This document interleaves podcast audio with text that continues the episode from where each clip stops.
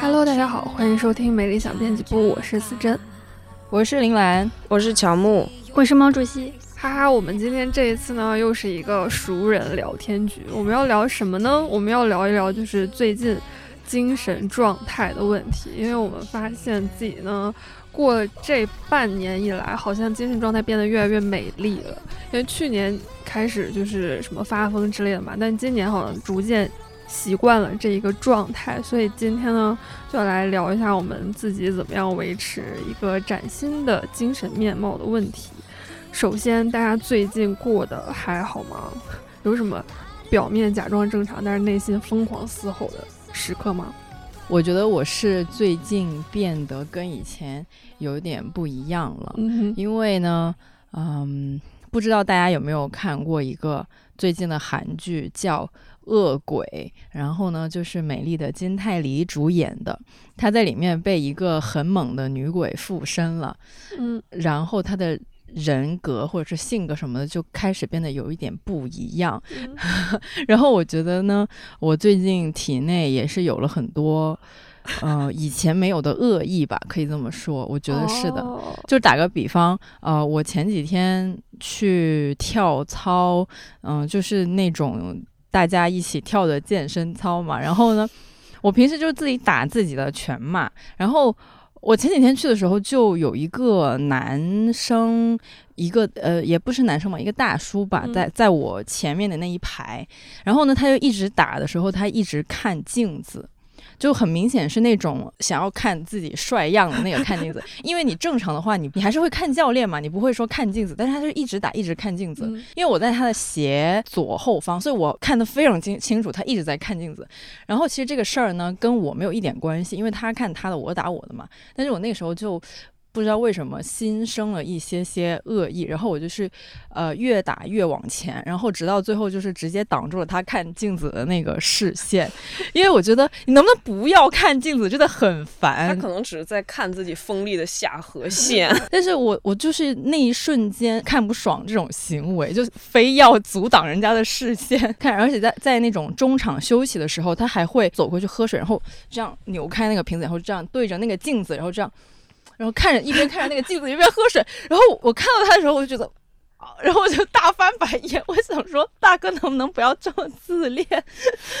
当然他自恋是他的事儿，所以我才说我是最近心生了很多恶意。我觉得我最近都有很多类似于这种的时刻，就是我以前不太是这样的人，我以前就是人家爱干嘛干嘛呗，然后跟我也没有关系。呃，我也不是那种敢于去干扰人家做那个行为的那种人，但是我最近就会有很多这样的时刻。蓝妹真的最近一直在推《恶鬼》这个剧，嗯，可以说是。就是编辑部里简直就是在不遗余 力的 在在让大家看，然后没有人理我，只有我一个人默默看完所有。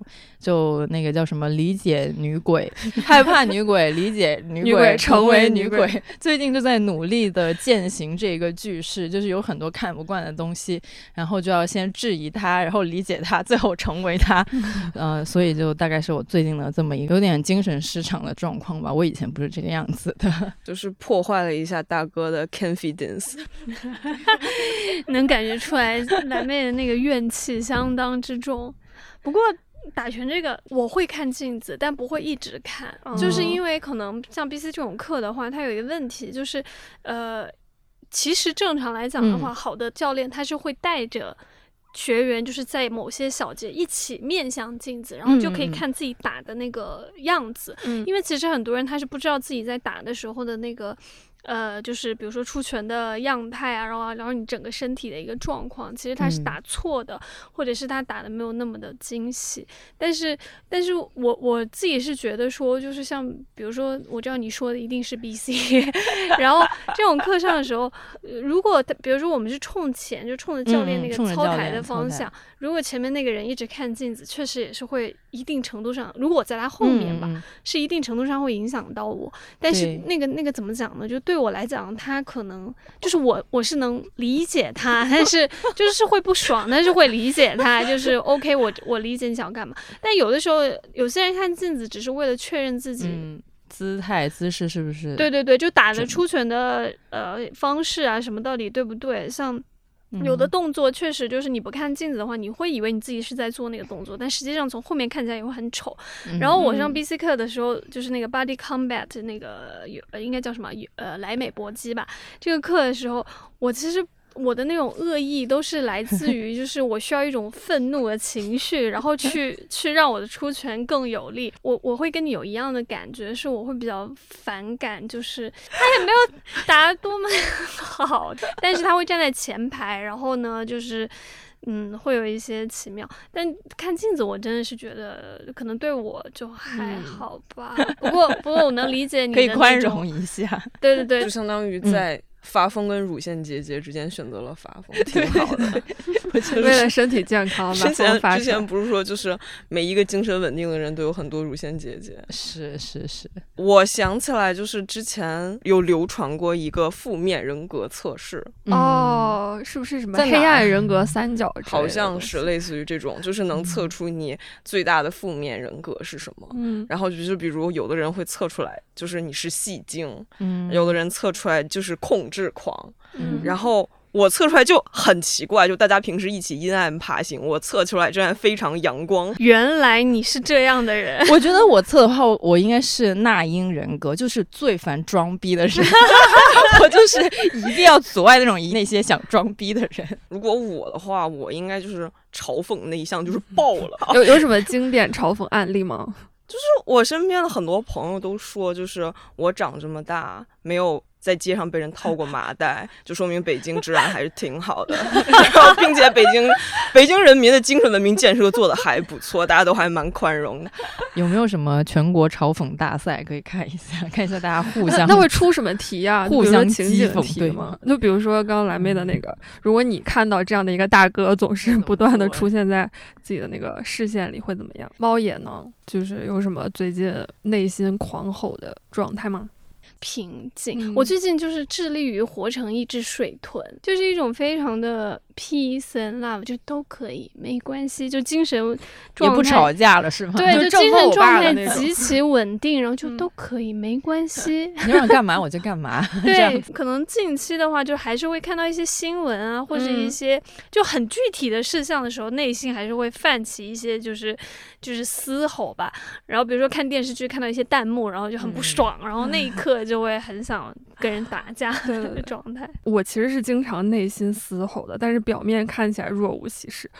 我前两天在自己家里面打扫卫生的时候，其实我就是很不想干了，我就这个卫生老娘不干了。但是又知道你做完了之后会很爽嘛。然后刚好最近不是有一部奈飞的电影刚上，叫《成为僵尸前要做的一百件事》，那里面有一个片段我觉得很有趣，就是这里是剧透预警哎，大家随意来听吧，因为大家都变成丧尸了嘛。男主他就自己一个人存活，然后他本来因为工作超级累，所以屋子里面特别特别乱，就各种垃圾都堆满了。但一看到大家都变成丧尸了，然后他再也不用上班，他就开始变得非常快乐，开始拿一个便签列下自己一项一项要做什么。然后第二天他就开始打扫卫生，他打扫卫生的方式我太羡慕了，因为就一片外面都是丧尸嘛，嗯所以他打扫卫生就是把所有东西都扔出去，丢出窗外，一袋一袋，而且他还就边打扫边跳舞，我就感觉非常快乐。然后就他就狂往那个外面高空抛物，然后他阳台又是开放式的，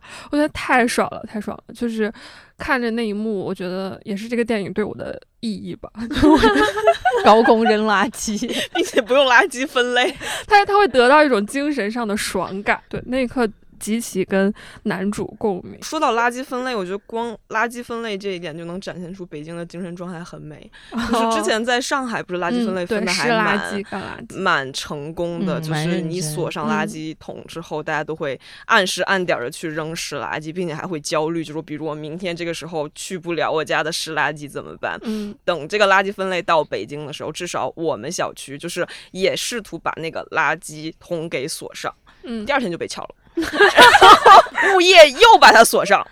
又被撬了，被撬了三次之后，物业放弃了，我们小区不再垃圾分类了。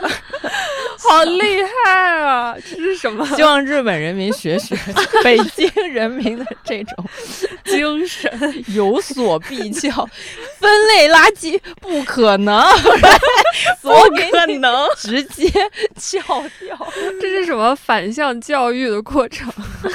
都在违法边缘疯狂试探，但还蛮猛的，就是北京人民 真的不好惹，真的是蛮厉害的。那如果要是给自己的精神状态打分的话，从一到十分，分数越高，证明自己越不正常，你会给自己打几分呢？我感觉我一直是一个很很稳定的比格状态，就是就是这种精神状态很差，但是很稳定。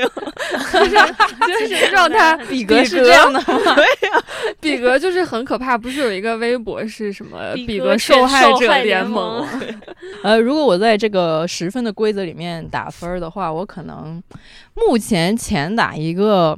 前打一个五六分吧，我觉得比以前已经是很大的进步。其实我是希望自己的这个分数更高一点，就最好接近十分。嗯嗯、因为我觉得自己身上有很多需要被释放或者是发疯的部分，然嗯后以前或者说一直以来我都比较。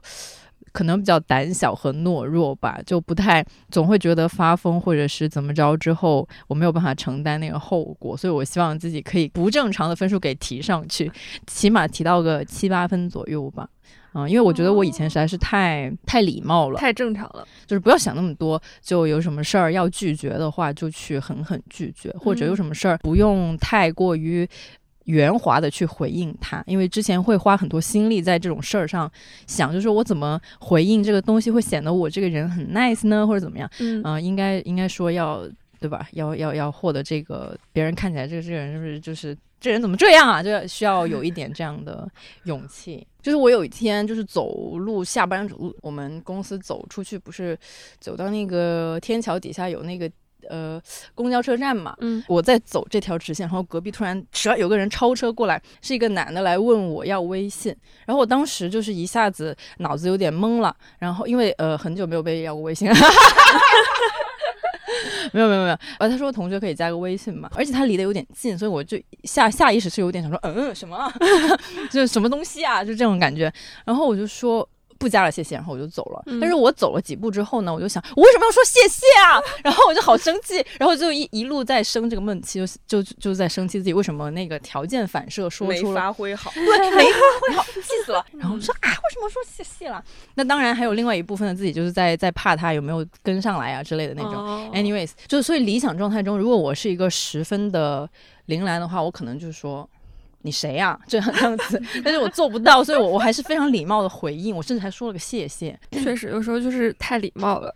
然后现在也有在试图去不太礼貌一下子。之前蓝妹不是说过，她呃下班回家的路上嗯会遇到很多男的，就是尿尿什么的吗？上下班，我上个月可能遇到两次吧，然后每次那种男的都从旁边的草丛里走出来，然后我就会大翻白眼，然后 然后说神经病啊，快速离开。因为我发现那个男的，如果他跟我走的方向是两个方向，我就会大说神经病；同一个方向我就会保守一点，我只只会翻白眼。所以如果我给我精神状态打分的话，可能是。七分就七分不正常的这个程度，因为我有在试图的呃去做一些什么，比如说在电影院看电影的时候，电影好像是《封神》的时候，就感觉自己进了一个合家欢的场子，然后所有的人都是一团一团的，然后大家在那边互相讨论剧情啊什么的。但有些人他就会讲话非常非常大声。我讲话很大声的，我就会想要制止他。但是因为我朋友他坐在我的右边，说话非常大声的那个呢，坐在我朋友的右边，所以就是中间隔了一个朋友。我我数次其实都是想越过我朋友，直接过去破口大骂，因为声音实在是太大了，然后最后又被拦下来。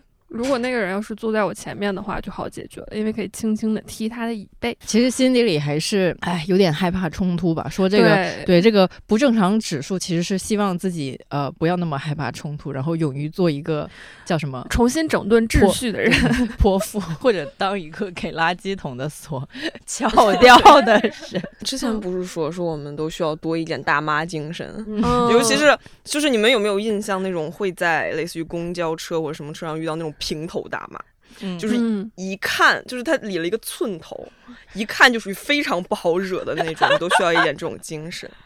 有没有什么大妈课可以上开课吧？就是可以开那种团课，然后我们可以出钱来上一下。质疑大妈，理解大妈，成为大妈。这场下来有好多要成为的标准呢。是是是，以前怎么说呢？活得比较的小心翼翼吧，是这么说。对，现在就是把别人的那个路抢了，让别人无路可走。那那猫眼呢？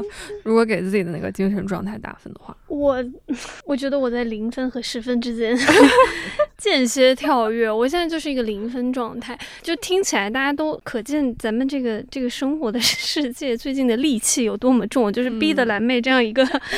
就是温吞的小白兔，我就现在动不动就要开始发飙，就是确实是感觉整个。整个怎么讲氛围吧，空气里都都有一种戾气很重。嗯，我自己是感觉，就是我最近很很爱水豚，而且水豚好可爱，它会自己去一个定点地方上厕所，哎啊，然后因为它很，它的叫声很奇特，它没有什么声音，但是它叫的那个声音非常像它它胸腔内有一个那种小小的发射器，然后是那种嘟嘟，就是非常小声，然后是很像一直在发电波那种声音，不是我们见到那种就是什么配音的啊或。怎么样？他真的声声音很小，然后也也很就整整个人给人感觉就是很安稳，然后很 peace and love。我就是很很羡慕那种精神状态，然后我觉得。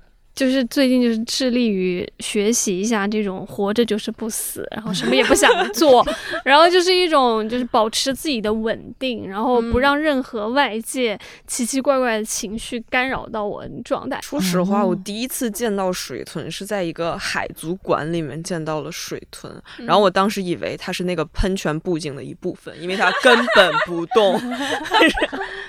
然后后来直到在窗户上看见了他的介绍牌儿。我说哦，它是一个动物，原来是动物，它不是布的，那是活的，就很美，真的怎么会这样？精神状态水豚，哇，这真的是一个境界。那那好像可以这样说：零分是水豚，十分是比格吗？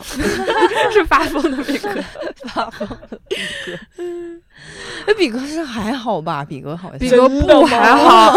你去小红书、微博搜一堆，待会儿搜一下。你知道比哥吃屎吗？疯起来连屎都吃。但是他平时就喜欢吃，那不用疯起来，好吧？其实如果我想一个比较具象的那种动物人格，人格，对对对，或者一个比较具象的人物的话，我会想起来我前段时间回老家的时候，呃，遇到了一个不认识的小男孩，就是我去喝早茶嘛，然后那个小男孩就是在那种大厅的地上。爆哭，然后那个小男孩可能我约摸可能三四岁，三岁应该会走了吧？会了吧？会了会了，不然是哪吒。然后那小男孩就不知道为啥，我本来我们那一桌就在吃吃，然后突然听见隔壁传来一个嚎啕大哭，然后以为是那种就还抱着的那种小孩，然后一转头过去，发现是一个小男孩，他整个人躺在了那个大厅的地上，然后在那爆哭，就是然后一边爆哭一边。扭转他的身体，因为其实整个那个大厅都还蛮吵的，所以好好像也也没有人 care 他在那儿大哭。然后我就看了一圈，然后看见他的家长好像在一个稍远的地方，就说你你赶紧起来什么什么的，也没有说很制止他之类。然后我就观察这个小男孩，就可能以前我会觉得是什么什么熊孩子爆哭这种很烦，但是那一瞬间我其实是蛮羡慕他的，就是他可以不顾 他可以不顾一切的。呃，遇到了一些自己不开心的事，然后他就躺在地上，整个大摆烂，然后嚎啕大哭，脚上的鞋都掉了，掉了，就是他本来人就是平躺的，但是他连鞋都哭掉了，然后我就觉得他好好笑，就觉得嗯，这个小男孩是我会深藏在我心里面的一个小男孩。嗯，其实可能是蛮羡慕他的那种可以不顾一切的发泄自己情绪的那个状态吧。我觉得我是比较羡慕这个的。对他把自己的问题变成了父母的问题，对，因为丢脸的是大人啊，没有人会在意小孩到底是哭的有多惨的。对，所以如果给这个分儿设立一个标准人物的话，我可能我觉得十分的话，可能就是这个小男孩。我感觉大家的精神状态这样说来都挺不稳定的，而且而且好像卷起来了，怎么还得要给自己的那个精神状态不稳定给一个呃人格或者动物或者什么动物格？物 对格这样子出来的。那我精神状态，海绵宝宝吧，海绵宝宝是怎么样的？海绵宝宝就是很整个人很颠，不是很在意自己嗯会不会烦到别人。我觉得我现在就有点那个状态，而且他整天要到处烦别人吗？你想？不，他只是不在意是不是会烦到别人，嗯但他本身应该是没有太想去烦别人，而且他脑子非常的单细胞，嗯就是要干什么就只干这一件事情，然后别嗯的事情都可以忘掉的那种、那种感觉。我就觉得挺妙当，而且而且他很乐观，anyways 吧，反正就是海绵宝宝一下子，他很乐观，对他有时候就想清掉大脑里的放弃生东西是吗？他随便生活，就开心就去捉水母，然后什么嗯跟派大星玩儿啊之类的，然后把章鱼哥烦的要死，我就觉得蛮好的，就是烦别人，然后自己过得很好。想要去烦别人，对，就是就是这个样子。那毕竟我们还是成年人嘛，肯定不能像小朋友一样在地上撒泼打滚。我觉得对这个好好笑。他但是但是会有一些法律上的那个风险，除了道德以外，还有点法律风险。那大家最近都是靠什么来维嗯持自己正常的人格外表呢？或者说维持自己一个人设？要学会水豚那种不在意。我我最大的那个精神状态的稳定，就是来源于你发现这件事情没有那么重要。但是我我觉得那个稳定，嗯，是说那个前提是你有。你有那个发泄的空间，我觉得人很难免会有情绪的波动吧，然后只是说，呃，你需要通过一种方式把那个情绪给给发泄掉，就不就就我们我们过去讲很多那种精神稳定和那个情绪稳定，其实是一种控制，就是其实你是在压抑自己，然后呢，通过通过一些压抑，然后让那个情绪或者是精神状态达到一种稳定。我觉得我现在已经进化成就是老娘不用压抑啊，就是第一个就是不 care，第二个就是、呃就是给自己一些小剧场，然后发、嗯发挥掉就好了。然后我现在真的是是是那种喜欢就路见不平一声吼的 状态，就看到不爽，嗯，一声吼，然后就是让这种不文明行为少一点，创创造一个美好一点的世界，可能大家的精神状态都会、都会稳定，会没有那么的有力气吧。就是靠这个来反哺，那叫什么以贩养吸？什么啥？没有，就是最近突然看了一部很可爱的那个动画，然后叫。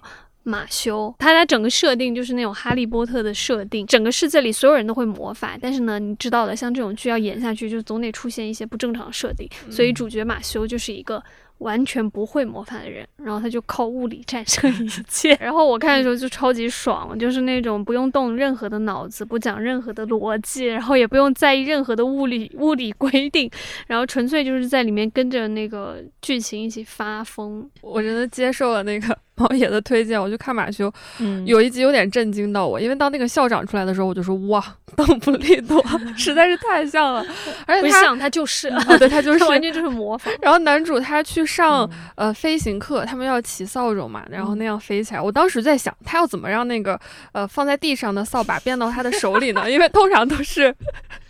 呃上来或者 up，他们就会这样喊嘛，对对对。然后我就想，完完蛋了，男主怎么办呢？结果没有想到，人家就是使劲跺地哦，就是使劲一跺，然后那个扫帚就弹起来，弹到他的手上。作用力与反作用力获得扫然帚。后就是确实是这是一个物理，荒谬，就就是荒谬的物理方式。这也太强了！前一秒在地上，下一秒就到手里，然后旁边他的同学还说：“我怎么感觉他到你手里的那个时间要早于你发出指令？就是在你发指令之前，扫帚已经上来了。这么听起来，感觉这个动漫还蛮蛮对抗虚无主义的，就用一些很实在的东西 对抗什么魔法之类的。没有错，真的，真的天无绝人之路，嗯。只要我们会 会使怪力，一切都可以成功。嗯。我觉得那个刚才猫爷讲的，就嗯，当你觉得很多事情都不重要之后，你可以可以减少很多的不开心嗯和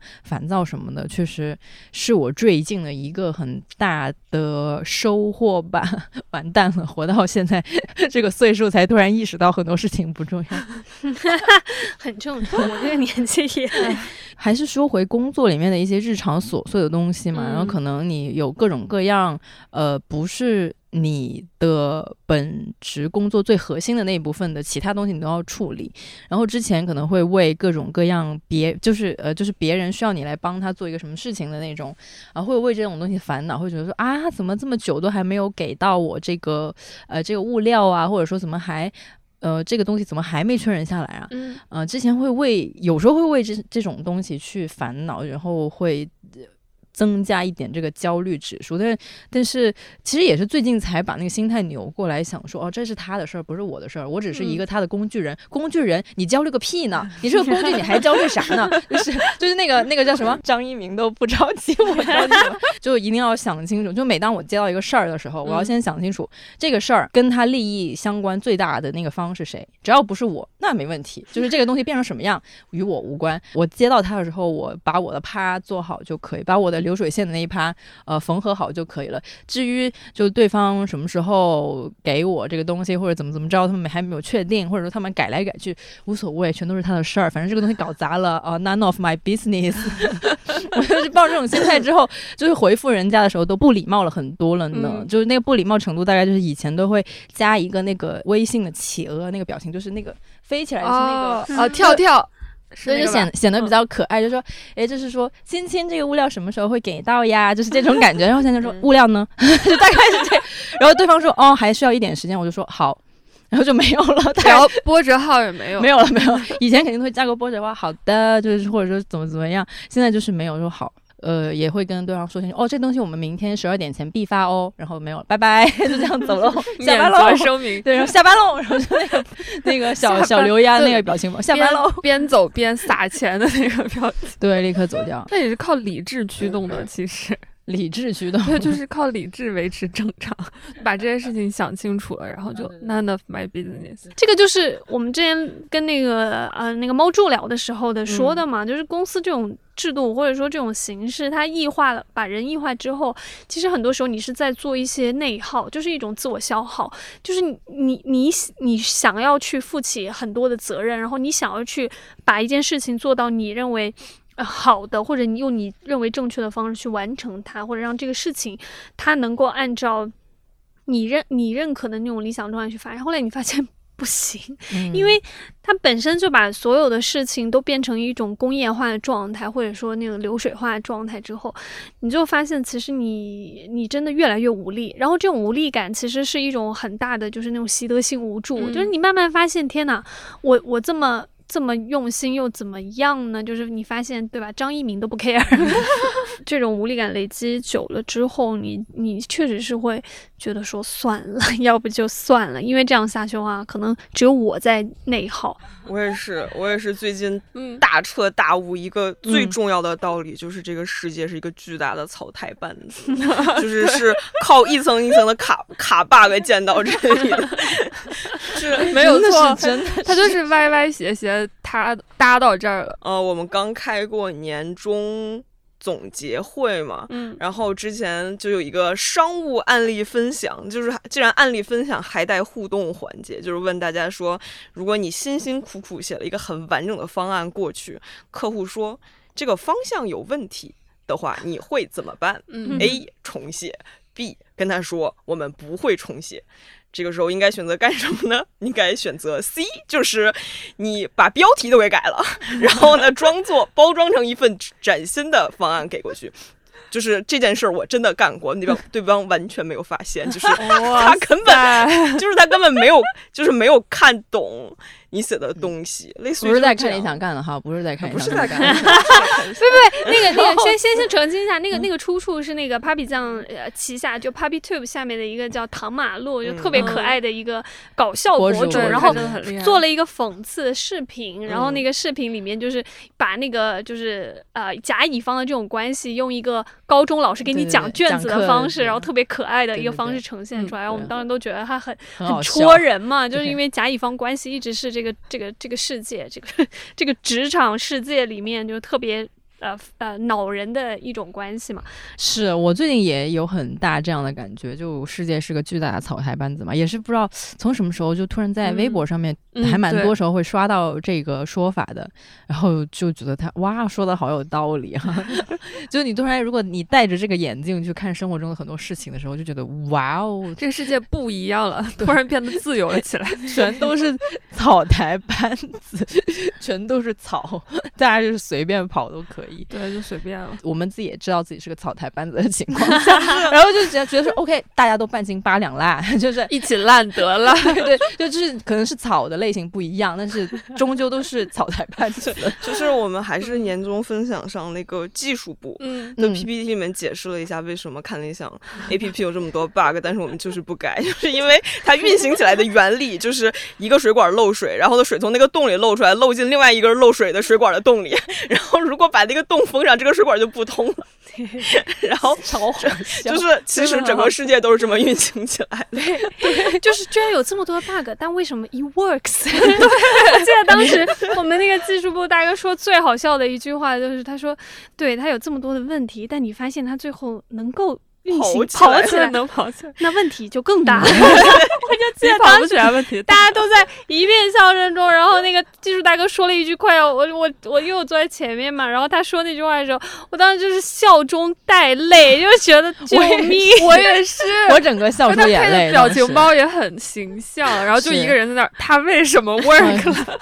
对对因为主要是我我的那个笑中泪不是因为我笑出了眼泪，而是我觉得好苦涩，就是就是救命！这个这个世界就是这样子，就是你会发现，就是它还是在运转下去，但是它存在这么多的 bug，、然后这些 bug 莫名其妙的，就是让让它还是能够正常运转下去的时候，可能是不正常的运转下去 表面正常，对，背就它还是地里正在往下常跑的，它在运行就行了。就世界上有管很他呢。对对对，世界上有超多事情都是这么运行下去的，它根本就不是一个完好的状态，它其实是在一个非常诡异的状态下，它运行了下去。对，就是说为什么刚才猫爷说到的这个水豚精神非常重要呢？因为之已经发展成水豚 精神。对，因为之前也是遇到过一家客户，然后他们提前有预告过，说他们的内部审核过程非常复杂，然后呢，我们就把它理解成了一个就让非常精密运转的一个公司。后来，然后呢，并且他们就是你给他们方案，他们会有。很多层的审核意见给到你，然后并且就是让你不停的改，然后呃给不到一个准信儿。后来呢，发现只是他们公司是一个纯草台班子，他们高层内斗，最后的最好的解决方法就像水豚一样，等在原地不改，等他们打完，让子弹就飞一会儿。是时间会带给你一个准确反馈。不动是最好的。对就是就是水豚在那里吃草，旁边动物狂打，但是他们总会打完。对然后打完剩下那一个就会告诉你正打。是的，是的，啊，那这很不错哎，其实有时候在最下游还蛮好的。嗯，自己吃自己草就得了。对。然后他们还有的时候就是那种，呃，明明是甲乙方的会，他们嗯，会来十个甲方，十个甲方现场吵起来，因为他们好像说希望就是每一个每个部门的主管都参与到这个大 campaign 里面，哦然后他们会现场吵架。就这个时候，你只要就是该干什么干什么，mute 掉会议去吃饭，等他们吵完。他们吵完就会有结果的。但其实这个就是说了这么多那种，就是有点大摆烂的心态。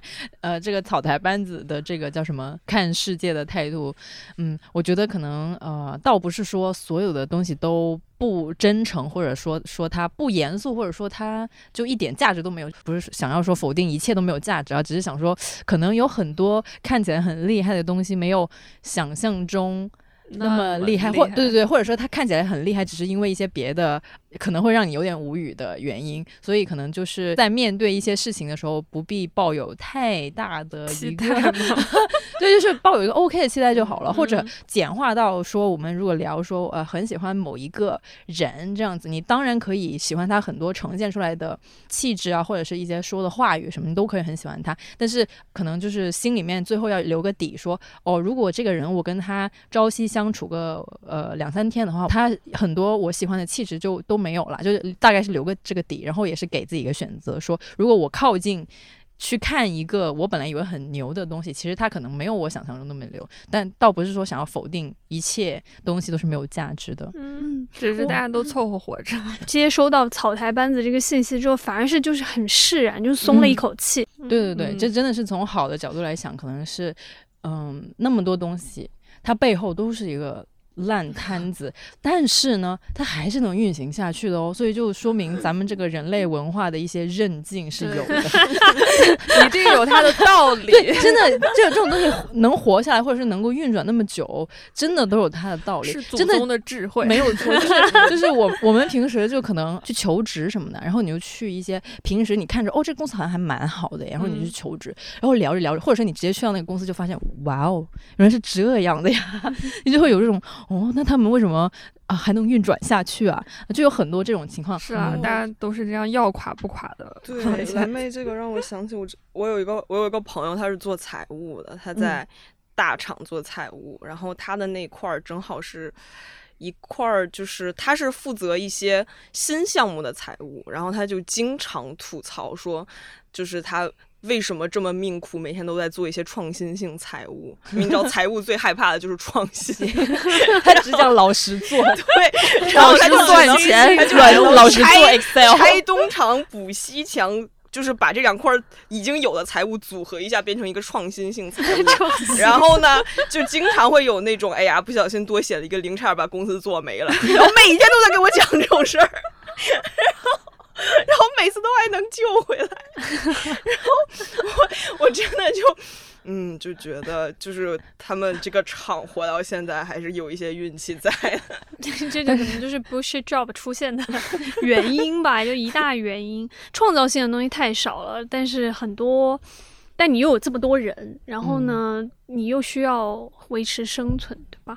所以嗯你需要去一定程度上证明自己的存在的合理性，所以就会有一些奇奇怪怪的 bullshit job 出来吧。嗯。确实，对，为了凑合的活下去，就就是得这样子。有时候不得不接受一些很奇怪的东西。这个又让我想起了我另外一个朋友，他是 炒比特币的，然后他是我这辈子见过最乐观的人，没有之一。哦，就是他是炒，他是炒币带杠杆儿的那么着炒。然后就是相当于他会加很多杠杆儿，然后以至就以至于就是赔可能就会大赔，就是把自己 all in 的那种对对对，对，就是全部身家赔进去的那种。嗯但是但赚也会大赚，对对对，他可能真的确是有点那种水豚心态，这也可以水就是他已经有很多币啊，然后跌了，他说哦太好了，又可以去抄底了。就是永远以为自己在抄底，但是这个底是个无底洞的底，你永远不知道那个底到底在哪里。就真正。能干这一行的人，好像从来不会觉得自己赔钱，只是觉得自己又有底可抄了，还是挺不容易。觉得自己处在一个周期里面 是吗？反正还会救涨上来。感觉大家都真的是都是在假装正常的人，然后内心就是 nobody cares，who cares，没有人没有人在意这个东西到底怎么样。这的确是放过自己一个很好的方式啦。有有的时候，对吧？能活下去就行了呗，让自己尽量活得开心一点，还是还是不要呃被外界的东西拽着走。那么大家有什么调理精神状态的小妙招吗？从去年开始，我们一直在聊就是精神状态的一个问题，其实是在于就是你遭受过一个巨大的创伤之后，你其实是需要一段时间去恢复的。然后这个恢复，它可能真的需要一定的时间去愈合才可以。我觉得我们现在还处于那个创伤的应激期。我最近听到最。最打动我的一句话是：当你处在一个下沉的泰坦尼克的时候，你不可能指望几个人去把这艘泰坦尼克给拯救起来。所以，当你在一个沉船上的时候，你能做的很多事情，可能真的就是一种自我安慰。嗯。当然，当然还我相信会有人想办法去补救这艘 艘船的，只是说可能就我个人能力有限，我现在只想就是先保护好我自己的那个心理，在船上跑来跑去。对，就会保护好我自己那个心理状态，就很开心的做一只水豚，就哎，嗯。它在沉呢，然后我就是哦，它在往下沉呢，就是没关系，好吧，哎，又下沉了一点点呢。完了完了，没有错，但是水豚还会游泳，所以它 水豚确实无所谓啦。他说我会游泳啊。回家啦。说到这个调理精神状态的小妙招的话，我觉得我可能从我自己来说，我会从一个反的方向来讲，我可能会。找一些方式去，呃，尽量的把自己的精神状态搅混，或者是，呃，可能也可以说是释放一点吧。嗯，对，就是不暂时先不调理它了，就是让它呃能够封着吧。封对对，能够封着的话，我觉得对我来说目前是个好事儿。就我希望自己可以更疯一点，就像刚才讲的嘛。嗯但是我我自己呢，就是会很喜欢看那种日本综艺，就有一个叫《整人大赏》，因为他们就在里面瞎搞吧。其实我内心深处是一直很想做那种呃呃所谓的不犯法但是神经病的行为，就其实也是刷贴刷到，就比如说什么呃你在一个满是人的。电梯里面，就是你进去之后，脸朝着人群，而不是朝着 电梯门，就类似于这种事儿。其实我还内心还蛮想干的，但还没有拉下脸来。就或者是有什么情侣在街边拥吻，然后我就站在他隔壁。所以呢，我就会看那个整人大赏作为一种呃神经病代餐。它其中一个项目是说，嗯、邀请了某些可能日本的 idol 或者是呃那些比较有名的搞笑艺人，嗯去电视台，然后说假装约他们来参加个某某会议，然后那个会议是假的，只是邀请他们过来。然后呢，他们会坐电梯，然后坐电梯的时候呢，电梯里面全都是那个群演，他们会先把那个电梯间就是都坐满人了，然后就刚好留一个空位，然后就是专门 for 那个要被整蛊的人上来的。然后他上来之后肯定会他站在最前面嘛，嗯，他可能就玩玩手机什么的。整人开始的一瞬间，其余所有人都会带上那个水桶，然后呢，有一个人会专门负责。给那个人从后面给他扣个水桶在他的头上，然后那个人就会肯定很惊恐啊，说为什么要带水桶？然后他就一转身看到所有人都带了水桶，然后他也会把那个水桶继续带上去，然后所有人蹲下，然后他也蹲下，然后想说啊啊怎么了怎么了？就是不知道发生什么事情。我看那个看的好开心，我那个时候就好想去参加你可以，你可以带着水桶，然后在那边办公。整个大赏，推荐大家看一下。前一阵儿我有在小红书还是哪个平台看到有人出了那个宇宙探索编辑部的模板，它是一个视频模板，是配了宇宙探索编辑部最开始的那一段音乐，然后你可以把你拍的素材给剪进去，这样的话 就会显得像是就是你的生活也跟他们发了同一种疯病。我玩那个模板玩了好久，就是 把我的素材全都 插进去，但是没有把那个视频做好发出来了，但是自己已经玩的很开心。真的还可以让自己非常专注的沉浸在这件事情里面。获得一种快乐。对不过就是真的比格精神的源头，我非常推荐大家去看《银魂》，真的。突然想到，就是一个发疯很美的时刻，大家应该有看到吧？就是那个朝招行的 客服电话发疯，对对对我觉得那个好厉厉害哦，就是一种优雅的发疯。对，那个题材是他发了一个律师函，然后那个律师函的主要内容呢，就是投诉，对对对，就是投诉招行，嗯在他听听 Bob Dylan 的时候，给他打电话，给他造成了严重的精神伤 害，并且没有详述了那种精神伤害，文字非常优美，建议大家去看一看。对，然后我确实当时看到那个时候，就因为你太感同身受了，主要是我觉得那个博主的那个发疯方式实在是太优雅，然后优雅到让我觉得，哦，对，其实你可以不必用。真的意义上的 literally 发疯的方式，你可以用另一种精神状态很美的方式，然后去解决一些问题。他他当时那段话写的实在太好笑了。对，，建议大家去居然是一个 AI 打来的，就是 朗读并背诵全文。谢谢那位博主，也谢谢 Bob Dylan 的音乐，对，没有错，真的就是这种似疯非疯的状态，有时候会比纯发疯更有效哎，好像，嗯，就你还你还保持着一个人基本的体面，但是字字珠玑，让对方去反省一下自己的问题。我最近呃想到的一些调整精神状态的妙招，就是我最近在读《被讨厌的勇气》这本书。嗯其实我觉得现在大家刚在聊的时候，其实很多点都已经讲出来了，而且有不少点都都可以跟那本书里面讲到的东西是相所通的。对对对，包括刚哇哦，呃那，看来我我的对呀他就是我就想说，哇，蓝妹哇悟出来 没有没有 那种那种把自己的东西跟别人的东西分开，然后分的彻彻底底的感觉，就是很像很共同的。在《被讨厌的勇气》里面，他是把这个称作嗯。要分清楚这是谁的课题。这是嗯谁的课题呢？如果是对方的话，那就跟我一点关系都没有。然后他说如何辨别是谁的课题，嗯那个方法就是看谁来承担这个行为的后果。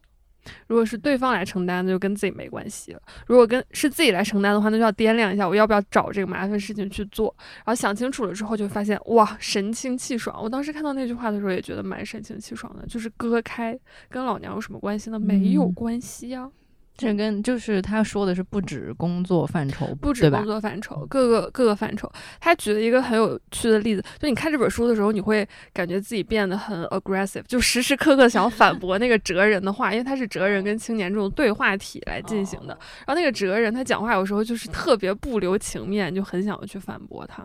那他举的例子好像就是说小孩儿学习。呃，如果他呃答题答错了，或者是怎么样，自己不想完成作业，父母要不要去教育他？他说不要去教育啊，你就想最后是谁成绩不好？如果是小孩成绩不好的话，那就是他来承担这个后果，那是他的课题。我有点担心，就是最后听起来会被人杠说，那你其实就是一种，不负责父母，或者就是一种很冷漠的状态。就是嗯如果大家都很冷漠，然后呢，觉得这件事情反正跟我无关，然后我就不 care 不关心，然后全部把责任抛给对方的话，会不会被杠？就是我们天天说，就是为什么原子化会有问题，然后不与人产生连结会有问题，不就是因为我们把所有事情都割开的很嗯，嗯很彻底嘛？我不知道，我只是纯粹就但是那听下来。本那那本书后面他有往回收，就你刚刚的问题是青年们 的问题，那就说那个哲人的话听上去有时候会让人有很多雾水，而且很想反驳。那个哲人他后面就说是还是要保持人与人之间那个关爱的部分的关爱和连接的部分。他分课题只是为了不去烦自己，然后不给自己过多的一个心理负担，但是在很多其他的方面和方式上还是要保持，因为人我呃那本书讲的是我们就是活在人际关系里的，肯定是人与人之间的交流交往没有办法逃开，所以大家都在这个里面。那怎么样能让彼此活得好一点，然后让自己减轻一点点负担？还有具体讲了一些这方面的事嗯情。这个让我想起之前看到一句话，就是说，想要活的精神状态比较稳定的话，就是不要对别人产生太多的期待，对，大概就是这个意思吧。就是就是这个样子。就这个世界本来就应该烂的，它偶尔好一下就是好事，但是你不能期待它永远的好下去。对，没有错烂的。就是我突然想起来，我二零二三的人生课题就是学会反抗和对骂。